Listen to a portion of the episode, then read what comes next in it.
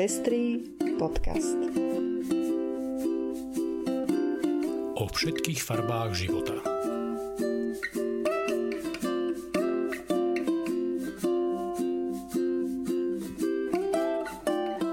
Vítame vás pri 90. vydaní Pestrých správ. Toto sú informácie, ktoré prinášame. Nemecká vláda plánuje zjednodušiť tranzície. Svetové spoločenstvo cirkvi konečne odsúdilo vojnu Ruska proti Ukrajine. Americké firmy budú preplácať interrupcie. Obete sexuálneho násilia protestovali na samite G7. Malta prehodnotí interrupčný zákon. Rusi udávajú svojich spoluobčanov pre kritiku vojny na Ukrajine. Ja som Lucia Plaváková. A ja som Ondrej Prostredník. Ďakujeme, že viacerí nás už podporujete a tešíme sa, že vám záleží na šírení osvety v oblasti ľudských práv a ochrany menšín. Ak sa chcete pridať k našim podporovateľom, nájdite si náš profil na patreon.com. Srdečná vďaka a príjemné počúvanie. Nemecká vláda predstavila plán na zjednodušenie právnej tranzície. Nová úprava by mala byť založená na princípe sebaurčenia, vďaka čomu by si transrodoví ľudia mohli zmeniť meno a úradný záznam o pohlaví bez ďalších formalít. Doposiaľ sa v Nemecku vyžadovali odborné posudky. Zmena by sa týkala aj maloletých. V prípade mladých ľudí od 14 rokov so súhlasom zákonných zástupcov, pričom ich nesúhlas by sa mal dať nahradiť súdnym rozhodnutím. V prípade detí mladších ako 14 rokov by musel žiadosť podať zákonný zástupca v mene dieťaťa. Legislatíva má upraviť aj pokuty pre prípad, ak informácie o pohlaví alebo zmene mena osoby prezradia bez jej súhlasu. Nemecký minister spravodlivosti plánuje návrh predložiť vláde v priebehu tohto roka. Návrh predstavený Nemeckom je v súlade s ľudskoprávnym vývojom práv transrodových ľudí, ktorý je založený na práve na seba určenie. Držíme palce, aby návrh čím skôr prešiel celým legislatívnym procesom. Vojna na Ukrajine je nezlučiteľná s vierou v Boha, píše sa v uznesení Svetovej rady cirkví z minulého týždňa. Toto spoločenstvo cirkví, ktorého súčasťou je aj Ruská pravoslávna cirkev, ostro odsúdilo útočnú vojnu Ruska proti Ukrajine. Riadiaci výbor celosvetovej organizácie protestantských a pravoslávnych cirkví vo svojom stanovisku píše, že ide o nelegálnu vojnu a útok na zvrchovaný štát Ukrajinu, ktorý nemožno ničím ospravedlniť. Podľa predstaviteľov Rusko svojim útokom zvyšuje riziko globálneho konfliktu v čase, keď svetové spoločenstvo zápasí s hladom v mnohých častiach našej planéty. Vyhlásenie, ktoré je vo svojom tóne pomerne ostré, sa očakávalo od tejto cirkevnej organizácie už dlho. A to najmä preto, že najvyšší predstaviteľ jednej z členských cirkví, patriarcha Ruskej pravoslávnej cirkvi Kiril, ktorý je mimochodom osobným priateľom Vladimíra Putina, vojnu otvorene podporuje. Jeho cirkev je okrem toho počtom najväčšou členskou cirkvou tohto spoločenstva. Prijatie kritického vyhlásenia proti jednej z vlastných členských cirkví zároveň ukončilo diskusiu o vylúčení Ruskej pravoslavnej cirkvi zo Svetovej rady cirkvi a presadil sa názor, ktorý organizáciu vníma ako platformu pre dialog aj v takých prípadoch, ako je tento. V reakcii na nedávne rozhodnutie Najvyššieho súdu USA, ktorým došlo k zvráteniu federálneho práva na prístup k interrupciám, desiatky spoločností prijali opatrenie, vďaka ktorému budú svojim zamestnankyniam preplácať cestovné náklady v prípadoch, ak budú musieť vycestovať do iných štátov za účelom podstúpenia interrupcie.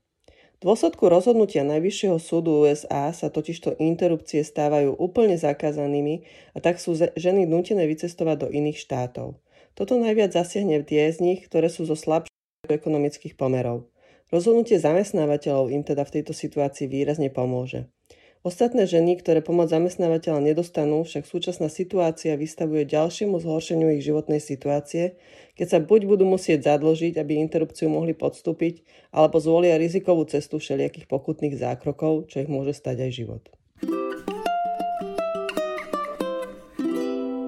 Obete sexuálneho násilia na deťoch z celého sveta požadujú od štátov G7 rozhodné kroky. V súvislosti so schôdzkou G7 v Mníchove zástupcovia obeti hovorili o tichej pandémii. Takmer 93 miliónov ľudí v krajinách G7 zažilo v detstve sexuálne zneužívanie. Uviedol to predstaviteľ Medzinárodnej siete za ukončenie sexuálneho násilia na deťoch Paul Zeitz na tlačovej konferencii 24. júna v Mníchove. Podľa britského predstaviteľa siete Patrika Sandorfa v jeho krajine zažilo sexuálne násilie každé piate dievča a každý desiatý chlapec. Je to viac, než je počet mladých, ktorí ochoreli na COVID. Zdôraznil tiež, že obete tohto druhu násilia trpia dlhodobými dôsledkami, ako sú chronické ochorenia, pokusy o samovraždu alebo sociálne vylúčenie. Členovia siete za ukončenie sexuálneho násilia na deťoch hovoria o nedostatočných krokoch vyspelých štátov proti sexuálnym predátorom a o potrebe zvýšenia ochrany obetí prevenciou a výchovou a vzdelávaním. Hoci Slovensko nepatrí do G7, problém so zneužívaním mladistvých a nedostatočnou právnou ochranou obetí máme aj u nás. Pred pár dňami verejnosť mimoriadne rozhorčil mierny trest pre kňaza, ktorý zneužíval viaceré obete a na pozadí tohto prípadu sa tiež ukázalo, ako rímskokatolická cirkev, podobne ako aj v iných štátoch, aj u nás, nepostupuje dostatočne razantne voči predátorom v radoch vlastných kňazov, či dokonca využíva rôzne výnimky, ktoré jej umožňujú nenahlasovať páchateľov trestných činov. Malta, ktorá patrí medzi európske krajiny s najprísnejšou interrupčnou legislatívou, plánuje prehodnotiť svoju zákonnú úpravu. Tento krok oznámil maltský minister zdravotníctva potom, čo celý svet sledoval prípad tehotnej Američanky, ktorá sa počas dovolenky na Malte dostala do situácie, že čiastočne potratila, jej plod nemal už žiadnu šancu na prežitie, ale keďže mu stále bylo srdce, tak jej bola odmietnutá interrupcia, čo ju mohlo vystaviť život ohrozujúcej infekcii. Nakoniec musela odletieť s partnerom do Španielska, kde zákrok, ktorý jej potenciálne zachránil život, podstúpila. V súčasnej dobe môžu byť lekári a lekárky, ktorí vykonávajú interrupciu na Malte odsúdení až na 4 roky väzenia a doživotný zákaz vykonávania medicínskej praxe. Viac ako 130 lekárov a lekáriek na Malte podalo podnet voči zákazu interrupcií, upozorňujúc na skutočnosť, že predstavuje prekážku poskytovania riadnej zdravotnej starostlivosti. Môžeme teda len dúfať, že táto situácia vyústi do zmeny na Malte, dôjde v tejto krajine k zabezpečeniu ochrany života a zdravia žien a poskytovaniu riadnej zdravotnej starostlivosti, do ktorej interrupcie patria. Regina študuje históriu na jednej z moskovských univerzít. Ako uviedla v rozhovore pre agentúru EPD, jej vlastný otec ju nahlásil ruskej policii, pretože na sociálnej sieti uverejňovala posty, v ktorých kritizovala konanie Ruska na Ukrajine. Ako spresnila Regina, jej otec kontaktoval ruskú tajnú službu FSB a hoci bol v čase telefonátu opitý, prípad neodložili, ale začali vyšetrovanie a Reginu predvolali na políciu. Regina predvídavo zo svojho telefónu vymazala obsah, ktorý by mohol byť problematický a keď policia nič nenašla, dali jej podpísať vyhlásenie, že jej otec je alkoholik a vymýšľa si príbehy. Potom ju prepustili. Ako uviedla antropologička Alexandra Archipová, ide o stále rozšírenejší fenomén, keď sa rodiny príslušníci, kolegovia a priatelia vzájomne udávajú na polícii v súvislosti s vojnou na Ukrajine. Podľa nej býva motiváciou často snaha napríklad niekoho pripraviť o bývanie alebo sa iba urobiť pekným pred úradmi. Len malá časť ľudí to robí z politického presvedčenia.